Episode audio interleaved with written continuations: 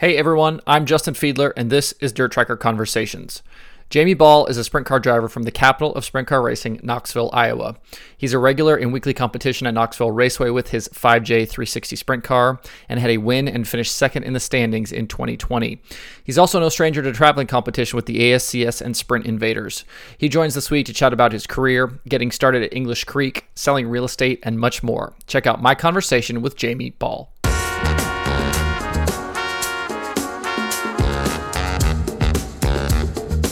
Jamie, you are kind of a full time guy at Knoxville, is that correct?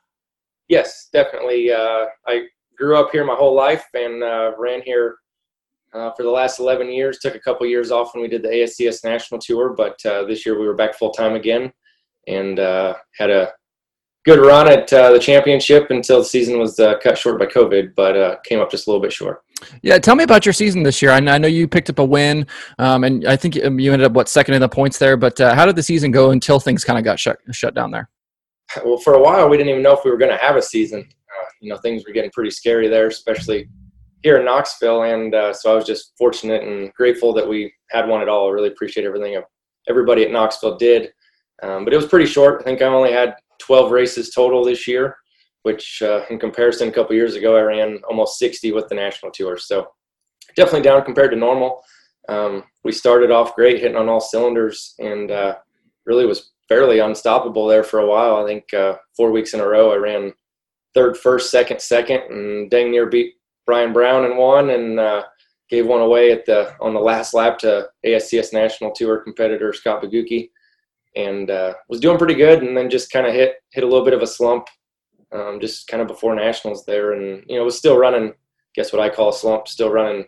Worst I ran was ninth, but uh, compared to how we were running, it just wasn't quite uh, quite up to par. But overall, it was a you know pretty good short season.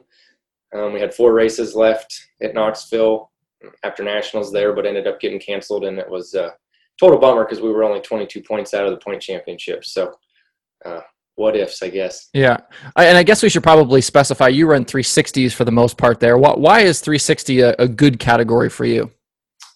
For me, with our family family team and family funded operation, we really don't uh, have a lot of other sponsors and, and people that help foot the bill. So 360s not affordable by any means because the motors are still outrageous, especially when you're going to race here at Knoxville. You need to have fresh engines and updated and best of the best, and that's what Charlie and James Fisher out in Ohio give to us at Fisher Racing Engines. But uh, just, uh, I don't know, you're not competing with the guys that do it for a living. You know, if you go run 15th in a 410 race, you were beat by the 14 guys that beat you. 12 of them race for a living and don't go to work on Monday. So it just, it's really hard to keep up with those guys. Yeah, for sure. And, and I guess I, that's the other kind of thing for you is, is obviously you're not racing full time. You're not racing for a living. What are you doing when you're not in the race car? Uh, right now, full time, I'm a real estate agent for Iowa Realty here in Knoxville uh, licensed to sell real estate anywhere in the state of Iowa. And I've been doing that for three or four years and just started doing it full time here recently. And uh, then I keep busy even more so. My fiance and I've got a 10 acre ranch outside of town where we got horses and dogs and a pygmy goat that lives inside. And we now got 13 chickens and uh, just I don't know, kind of living a life with her that I, I, grew up in the city. So it's been it's been fun for me learning and doing all these different kind of things. So definitely hold not a whole lot of free time still. What about the pygmy goat? I saw the other day there was a video on your Twitter about the about the goat trying to steal the Chewy box. Uh, tell me about the pygmy goat. Why, why is that a why is that a pet? Well, when we bought this place a couple years ago, I joked and said I wanted goats, and uh, I didn't specify. I've learned that I need to specify with my fiance JC exactly what I mean and where I want them to be. And uh, on Christmas two years ago, she blindfolded me and handed me two uh, three pound pygmy goats. And uh, long story short, one of them ended up passing away. She had a genetic defect, but uh, we named them after the rappers uh, Snoop Dogg and Easy E. So it's Snoop Goat was the one that passed away, and then Easy G is the one we still have. So she literally she thinks in her mind she has a dog. She's grown up around a blue heeler and two Weimaraners. So she sleeps on the couch, sleeps in a dog kennel. She even eats dog food. Nice. Um, it, when are we going to see you on like a, an episode of House Hunters or something, showing people around houses in Knoxville? Oh, probably not in Knoxville. They, you know, I get emails once a year. HGTV looks for uh, agents and clients in the Des Moines area, but I don't think they're quite branching out to Knoxville quite yet. I mean, come on. If there's a nice racetrack there, why wouldn't they come to Knoxville? That's ridiculous Um, tell me about kind of getting started in a sprint car. I mean, is is that just the easy thing to do when you're kind of from that area? That the sprint car is just kind of the natural place to go when you decide you want to race. Without a doubt, uh, my dad started racing at Knoxville Raceway in 1998, and uh, all through all of my schooling here, I, I've grown up and went to Knoxville and pretty much worshipped the grounds, uh, Marion County Fairground there where Knoxville sits, and you know every project I did, every thing that I had spare time was pretty much spent on some some kind of form of racing, and it's just uh, once it's in your blood, it's really hard to get it out. And I've dreamed to race at Knoxville Raceway, and I've been very fortunate that my dad and uh, family and some other people have given me the the opportunities to do so. So I'm grateful from where I'm at, and uh, you know, like I said, I ran national tour a couple years, and you go away and you really don't know what you got till you're over at a hobby stock track somewhere on a Saturday night in Arkansas, and it uh, just doesn't doesn't quite feel the same as when you pull into the hallowed grounds of, of Knoxville Raceway. So I'm I'm glad to be back here and where I'm at in my life, and uh, you know I've kind of put the professional do it for a living dreams aside. That's that's not going to happen unless something big changed in my life. So I'm just content racing at Knoxville, and uh, you know even if it's just 360 class, I'm okay with that. So I'm happy where I'm at. What's your uh, like? You know, what was your kind of journey to get that opportunity to kind of race at Knoxville and, and run sprint cars? You know, were, were you a, a, you know a, a, mini sprint guy? Did you do go karts? Like, you know, what did that look like when you first got started? Well, when I first got or first wanted to get started, my mom was uh, my mom kept me in a bubble. I'm an only child, so I wasn't ever allowed to really race anything because there was nothing around here besides flat karts, and she wasn't a big fan of those. So when Dan Ebright from California came out and brought the QRC Outlaw Kart here and built English Creek Speedway about 12 miles south of Knoxville. Um, I became really good friends with his grandson, Alan Ambers, and practically hung out and lived at their, their shop, MLC Motorsports, outside of town for, oh, eighth, ninth, and 10th grade for the most part. And uh, finally got a, a kart, and it was kind of the greatest part of the story is my first ever ride was from my algebra teacher in eighth grade. He had two karts and he, he really needed help. He was struggling. His name was Nick DeMoss and uh, we called him the professor was his nickname and he needed some help so my dad dedicated some time to him and, and gave him some help on his outlaw kart and uh, taught him to go fast and got him in victory lane so uh, he said the least he could do was put me in one. So my, my first ever ride came from him. And then i ran outlaw karts at english creek and really all over the country from 05 to 2009 what that, that kind of program of, of outlaw karts, you know, we, we have that here in North Carolina with Millbridge and, and obviously it's big in California. Why is that such a good you know, kind of breeding ground for race car drivers? I think the biggest thing is the horsepower to weight ratio. You know, the, the karts are weighing 450 pounds and they're putting out over 100 horsepower now. So it's kind of the closest comparison you can get to, you know, what a 410 sprint car is, you know, power wise. So I think it really teaches everybody really, really good throttle control and you know the way you got to kind of muscle the car around like you do a sprint car it's uh it's not easy you know there at times you got to be smooth but at other times you got to know when to when to hang it out and you know get up on the fence. And just the competition that comes from those cars i think people really learn to adapt a lot better because it's not just the same thing 25 laps in a row you know hitting the bottom or whatever the track changes as well. So i don't think there's anything better than an outlaw kart and i think you know your your Kyle Larson and, and Rico's have have proved that that's probably one of the best breeding grounds there is. Have you been back in one since you kind of moved up to sprint cars? Yeah, a couple times. Um, when they did that Indy indoors at the Pacer Stadium in, in Indianapolis, I put a kart together there. Um, QRC and Kaiser Wheels and Straight Up Performance helped helped get me one going, kind of at a little bit of a cheaper cost, and I actually still have it today and I pretty much only ran indoor races since then. Um, did Lauren and Lauren Stewart and Bryan Clauson Shamrock Classic in Du Quoin, and then uh, I've went a couple other places that were indoor things, nothing big though, and just kind of dabbled around in that. But I do still have it, so uh, we'll see someday get get back out there, get the 5J back out in English Creek maybe. Do you did you like from from outlaw karts? Do you then? I mean, do you jump straight into a 360? Did you go 305s? I mean, what was that kind of next jump then? Uh, my first year, I actually did double duty quite often at Knoxville. Um, we had the, they had the open 305 class, the built 305s at that time, and then I did 360s as well. So uh, just kind of got into both. You know, the 305s I didn't feel was too much of a jump. You know, speed wise, you kind of don't have as much horsepower and don't get as much wheel spin. that it wasn't as bad. But man, when I jumped in that 360 for the first time from a you know a little 100 power 100 horsepower outlaw kart to a, a 360, it was uh, it was something else. I actually timed decent, was on the pole of my heat race, and and my dad told me just if I can get the jump, go to the top and just run the cushion, you know, basically wide open the whole time. And I got the jump and I went to go to the top and I turned right in the middle of the track going into turn one at Knoxville and spun out in front of 10 other cars and uh, backed it up on the berm. Didn't, you know, nobody hit me. I didn't tear nothing up, but it, it sure knocked me down a notch for a couple nights. Yeah. And then I guess that next question is from, you know, when you kind of get comfortable in a 305 or a 360, what's that next jump then like into a 410? In a 410, you know, the, how quick you get to the corner, I felt was the biggest difference for me um, you know, qualifying and hot laps and stuff like that wasn't bad, but it's when it slicks off that it becomes a lot more challenging. And uh, to be honest, probably the biggest challenge that I felt was just being so much more nervous, you know, lining up next to Brian Brown and Kerry Madsen, Ian Madsen, and people like that at Knoxville. Um, with the experience they have and how many races they run a year compared to what I'd ran, I think I've only ran probably eight to 10 410 shows.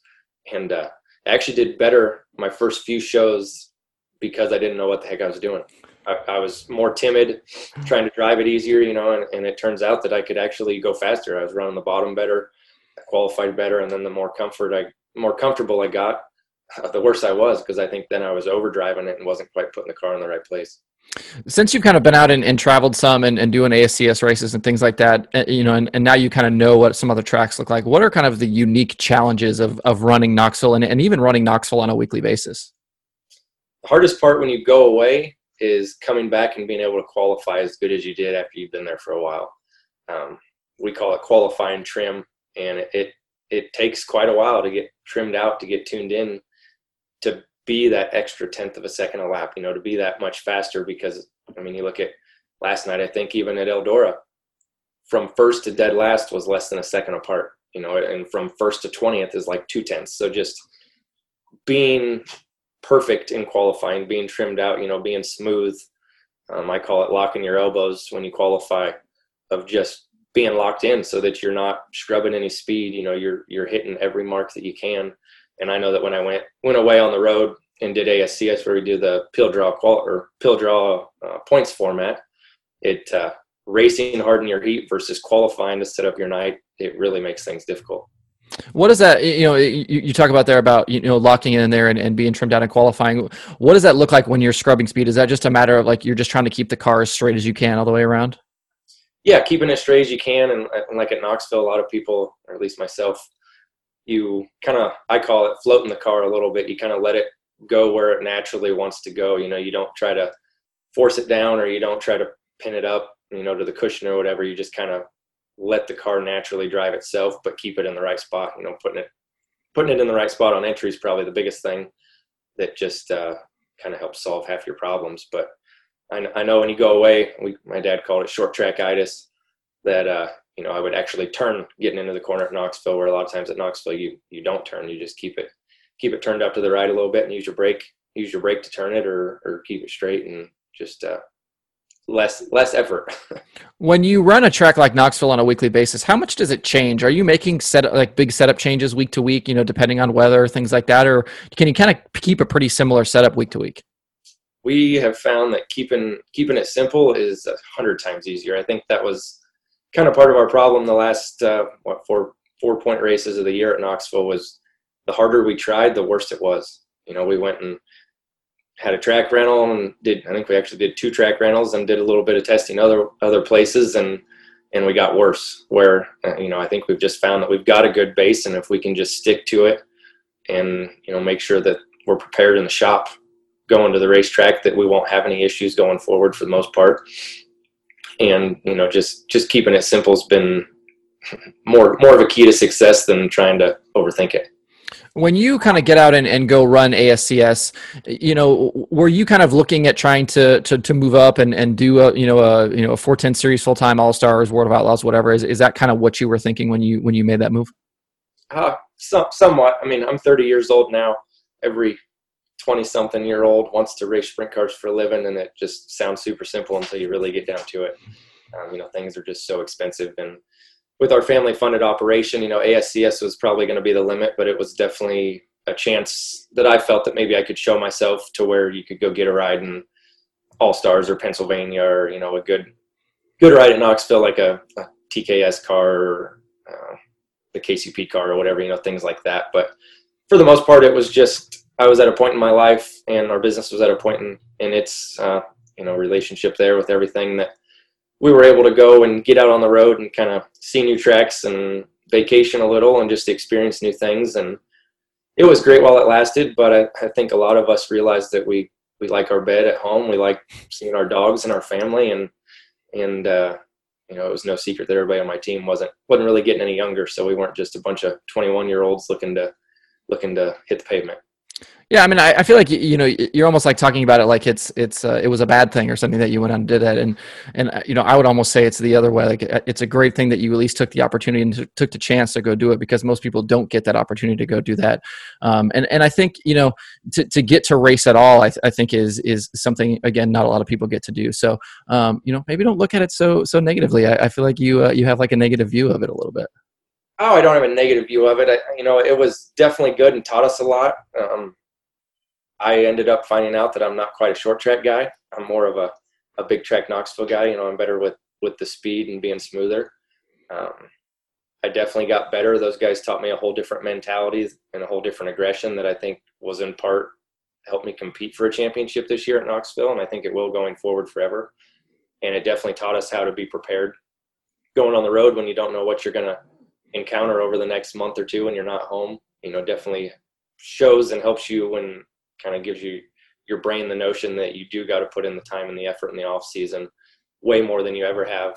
And uh, you know, guys like Rob Hart that worked for us definitely taught us that preparation's key. You know, you don't need to just have the car ready to go to the track that night. You need to have two or three spares that are all ready to go because you just never know what scenario you're going to get to. So, like you said, I, am grateful for everybody that's been a part of my life and that's been a part of my career and, and the opportunities that I have. I've just uh, found that I'm a little bit more of a homeboy and, and I love Knoxville Raceway and, and I don't don't think you'll ever find me on on a tour again unless you know something big in my life changes. Give me an idea, like when when the season's going on and, and you know you're racing every weekend at Knoxville. What is what does your week look like? You know, how do you how are you kind of fitting in time to make sure the car's ready and and then also try to get out and, and sell some real estate? Uh, a lot of times during the day, at least uh, you know this year anyway, from 8 a.m. I'd show up to work and, and get busy doing things, calling people, emails, you know, everything. A lot of stuff I do is mainly on the computer for the most part. And, uh, you know, then after lunch, my dad and I'd go get in the race shop and we'd take Sundays off. We kind of called that family day and everybody just take a, take a chill off of racing for a day and, and kind of recharge. And then after lunch, we'd always wash the car on Monday and, uh, you know, depending on what was going on, maybe start maintenance and try to finish maintenance on Tuesday and then we're big believers on on tire work, so we'd uh, you know work on on getting new tires and get them cut and grooved and and siped and everything, and do that Wednesday, Thursday, and then we kind of try to have everything done Friday, so that come Saturday, since we're all a bunch of working folk, that that we're not you know waking up at 7 a.m. to finish everything that we haven't yet. So we just kind of try to have a good routine and make sure that everything you know has your full attention when you're doing it. Have you noticed that that your your racing has helped? You know, maybe just you know even in name recognition has helped your your real estate job.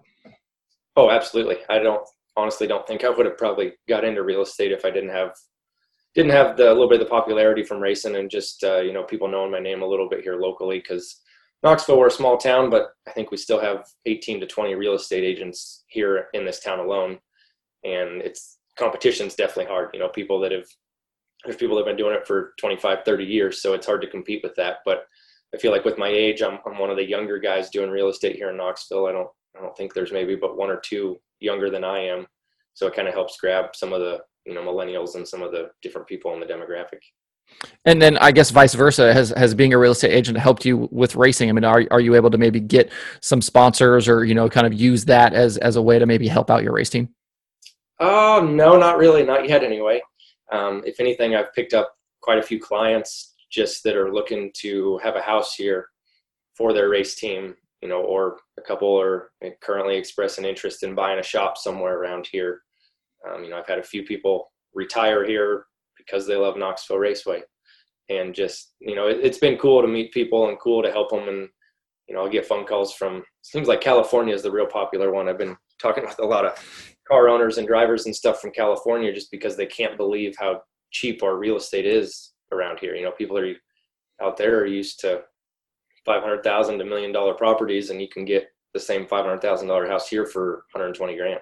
So they just can't believe it, and uh, you know, it's just been been cool and been fun to to meet people and, and help them out and show them show them new places.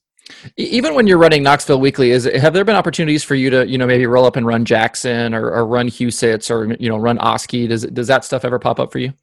Yeah, a little bit. We we dabble a lot in the Sprint Invaders organization down here in kind of the mainly in Iowa, Illinois, Missouri, and uh, they run a lot of nice places and they pay they pay decent. It's like 300 to start and two grand to win. So we'll we'll try some of them, and uh, we've been really supportive of I-80. They have a lot of good, you know, two or 2,500 to win races, and it's nice because we can work in the morning and then drive the two or three hours later to the racetrack and not really have to put our life on pause, I guess. Um, I'd love to go race Jackson, but it's it makes it really hard with a four and a half hour drive to come back and race Knoxville on Saturday, and we want to be our number one goal is to always be prepared and ready for Knoxville. When you, I, I, I think you've run the nationals what a couple of times now. Is that correct? Uh, just twice. Just twice. Okay.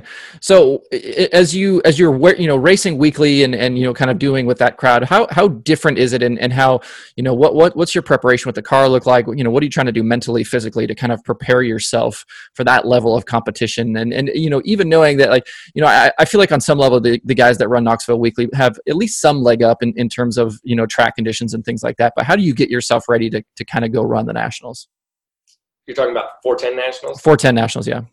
Um, my first year, I, I, was pretty excited. We'd had a pretty good year, and it was my first year in a 410. But I'd actually been, like I said, pretty good when I first started, and it was it was decent. We qualified all right, and I actually missed the invert to start on the front row of a prelim night by two spots, and was doing good till I ended up getting getting mowed over and and destroyed a car. That was the year of my Lightning McQueen car. Yep, I remember.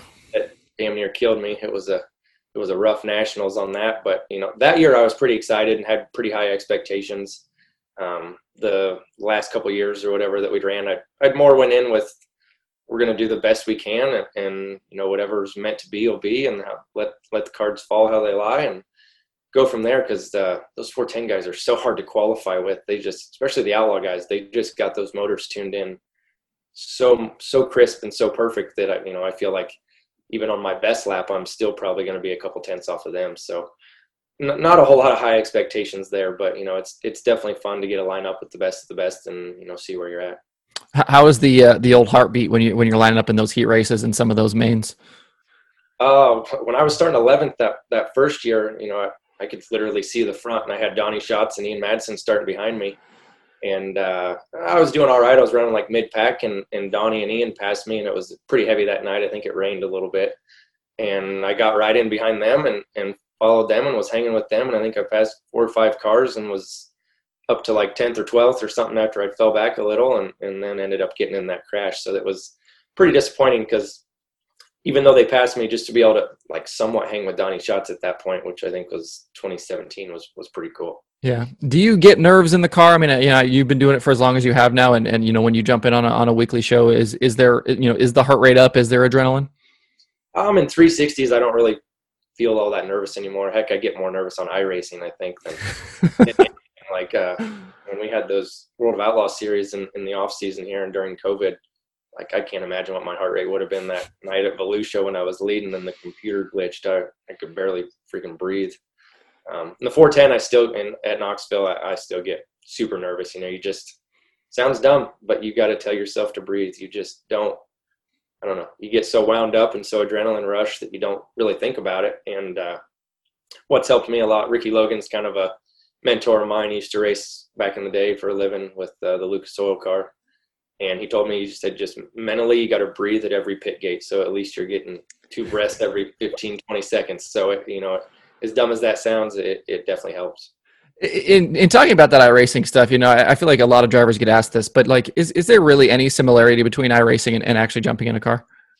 Uh, feeling wise, no, because you don't you don't have that feeling in your butt that you that you do in a real car. But um, you know, I, I say situational awareness. It definitely does. You know, you're still lining up on starts. You're still you know, track changing and slide jobs and lines and, and different things and different guys that you race with, you know, still kind of have the same similarities somewhat. So I think it definitely helps keep you sharp visually, but you know, in terms of feeling wise, it doesn't do anything for you there. But it, uh, I don't know how they'll ever get it much more real unless you get a rig that physically moves perfectly with the car. Yeah, I, I want to ask you about kind of just the the community of of drivers and, and crew guys and stuff around Knoxville. You know, the, it, seems like there's there's kind of some iconic guys that have raced there for as long as they have, and and you know, you talk about Lasoski and the Madsens and Brian Brown and, and all of these guys. Does everybody talk? Is everybody friends, or does everybody kind of keep to themselves? I feel like you know when you talk to the outlaw guys, a lot of the outlaw guys kind of seem to you know to keep to themselves. But is is that true of a of a weekly track like Knoxville? Oh, I think for the most part, people kind of keep to themselves. You've got your you know two or three guys that are friends with each other type thing. Um, I know with myself, I just kind of keep to myself. We we say that uh, I bring my friends to the racetrack with me. You know, you're not there to make friends. I'm I'm there to put that car that we all work so hard on in victory lane, and you know, not not ever going to go out of the way to make enemies, but also not overly worried about that. Um, you know, and I think in Knoxville in general, they're such a racing community that everybody's there for each other if needed, and you know, no matter what happens, we kind of all all come together if if something goes wrong. But I think a lot of people just keep to themselves because it's just so important anymore that it, every team's basically ran as a business. How many wins do you have at Knoxville? I have six 360 wins at Knoxville, um, just one 305, and still uh, shooting for that 410 win. It's kind of one of the. I don't know that I'll ever get back to it, but it's kind of one of the dreams of mine to help. I think I'd be one of the first guys to win in order 305, 360, and then 410. There's been three or four guys do it, but they've you know been 360 or 410 guys that then bounce back to a 305 later on in their career. But that's uh, definitely a goal of mine. It, with having the number of 360 wins that you have, is is it still as exciting when you win, and and is it easier to win? At, you know, once you kind of learn how to how to win a little bit, does it make it easier down the road to then win again? Uh, no, I don't think so. Every win at Knoxville is as special as maybe not the first, but the you know the rest. It's uh, I won that race here early in June, and about followed it up again with a win the next week, and then couldn't crack the top five the next two months. So you know, Knoxville's tough. The guys that the guys and girls that come here and compete, they're uh, they're no slouches. Even on our weekly shows, I think we were getting 30 cars or so, and uh, it's difficult. And every every win means something. You know, I've got all six of the trophies up on my mantle at my house, and they uh, they mean a lot and they're not easy to get and it's not cheap getting there. Uh, you know, obviously with the Knoxville season kind of being put on hold, you guys, you know, didn't get to end like you wanted to. But what do preparations kind of look like for next year? You know, how, how do you kind of get things lined up for you know for for 2021? And you know, are are you trying to maybe find some more sponsors? Are you know are you you know working on the car regularly? Like, what does that look like as you as you kind of look towards next season? Uh, for the moment, everything's just kind of put away right now, kind of winterized or whatever, because we once Knoxville was over, we just decided with how this year's been and, and with COVID and all that that we were just going to put it put it back in the box and uh, save it for next year. We ended up with a good amount of equipment left and really didn't really tear a whole lot up, so that was good. Um, definitely looking for sponsors for next year. We're going to continue focusing on Knoxville with the family car, and pretty much that car will only run here in the Midwest, run Knoxville, you know, maybe some Sprint Invaders, I-80 type stuff. But uh, you know, looking for other other opportunities. I think I've I've got a good enough name and done good enough here, you know, at least around the Midwest that you know I'd love to find a, a car owner to drive for at Sprint Invaders every week or somebody up at Jackson, whether it be 360 or 410. You know, I'm kind of kind of open to anything. Definitely got our our uh, family owned 5J going to go for Knoxville for hopefully our first track championship since we were close this year. I think we've got something to build upon for next year, especially if it gets into the the toughness of a full season. I think we'll definitely be well prepared for that with our our Maxim Fisher number five J. We're we're ready to go. I know, uh, you know, just kind of keeping up with you on social media that you, that you stay pretty kind of locked into to what's going on kind of around the country and things like that. What what are your kind of overall thoughts on, on what you've seen so far in, in, in sprint car racing, you know, across World of Outlaws, All Stars, you know, what Kyle Larson's done, things like that? Uh, Kyle Larson's not a human. I think we're, we've all, we're all in agreement on that. Uh, you know, he's got 39 wins and I would love to have 39 wins by the time I end my career overall over a 20 year span, you know, and he's done it a short season.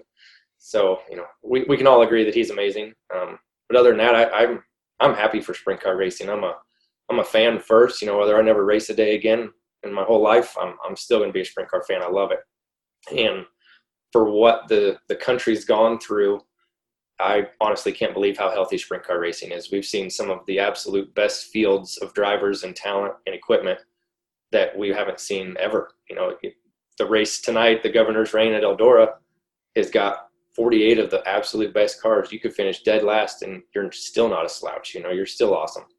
And you know, just all these races, the way the way tracks are coming together and being creative, the way Knoxville did the not nationals and uh, you know Williams Grove putting up seventy five thousand. Uh, everything Todd Quiring's doing at Jackson and at Huset's, it's it's it's amazing. You know, I, I wish I had a a big team going to where I could run a 410 schedule Friday at Jackson, Saturday in Knoxville, Sunday at Huset's next year. It's just going to bring it's going to bring a whole new level of opportunity for guys here. You know, I remember what five ten years ago, you'd have both Madsens and Lasoski and Brown and McCarls and all them They'd hit all three shows. You know, they put on a ton of miles, but everything within five hours of each other.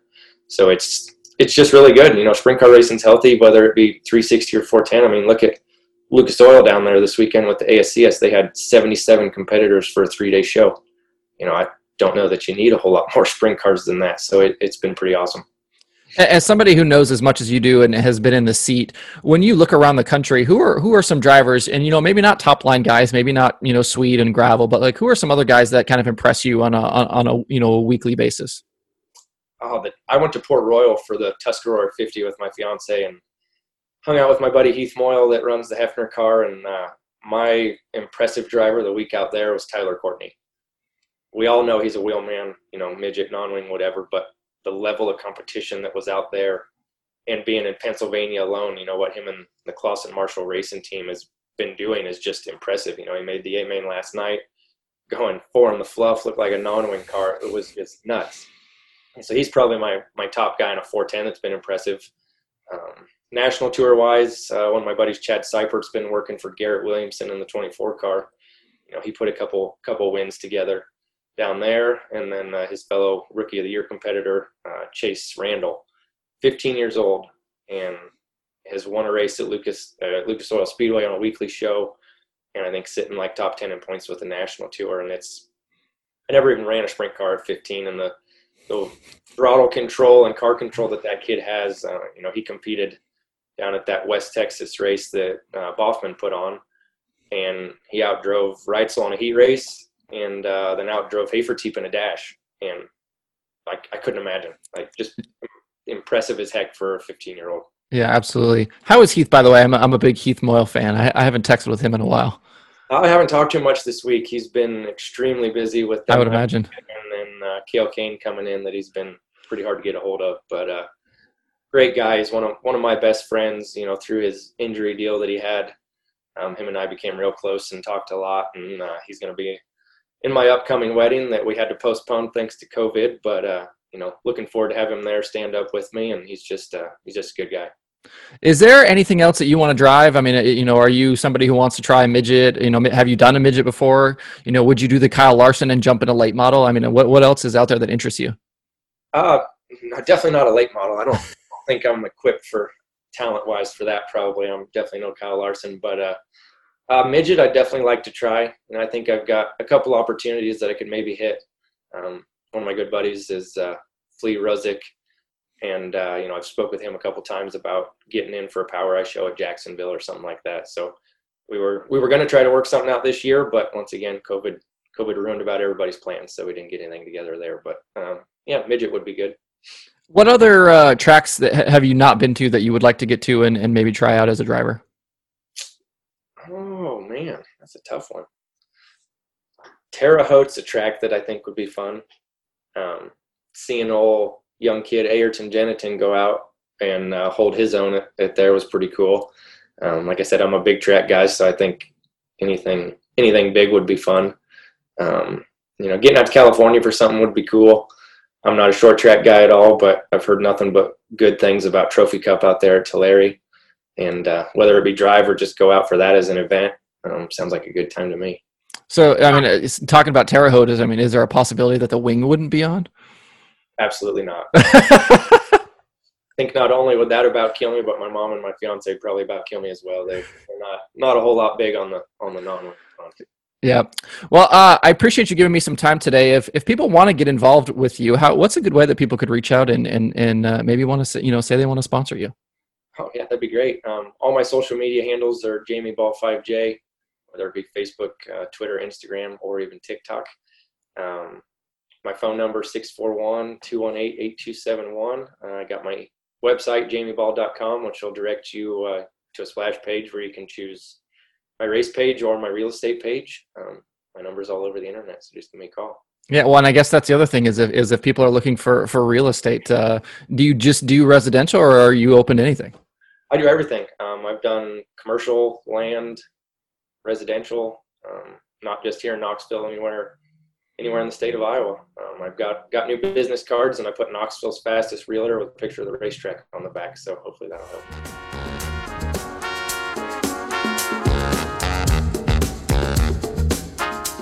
Like most dirt racers across the country, Jamie isn't a full time driver and has to balance his time between racing, his career in real estate, and having a family. It was great to hear from him how it all goes together and how much he enjoys racing. You can find the Dirt Tracker podcast on Apple Podcasts, Spotify, Stitcher, or where you get podcasts. You can also watch the shows on YouTube. For more cool dirt racing stuff, visit dirttracker.com and follow Dirt Tracker on Twitter, Facebook, and TikTok.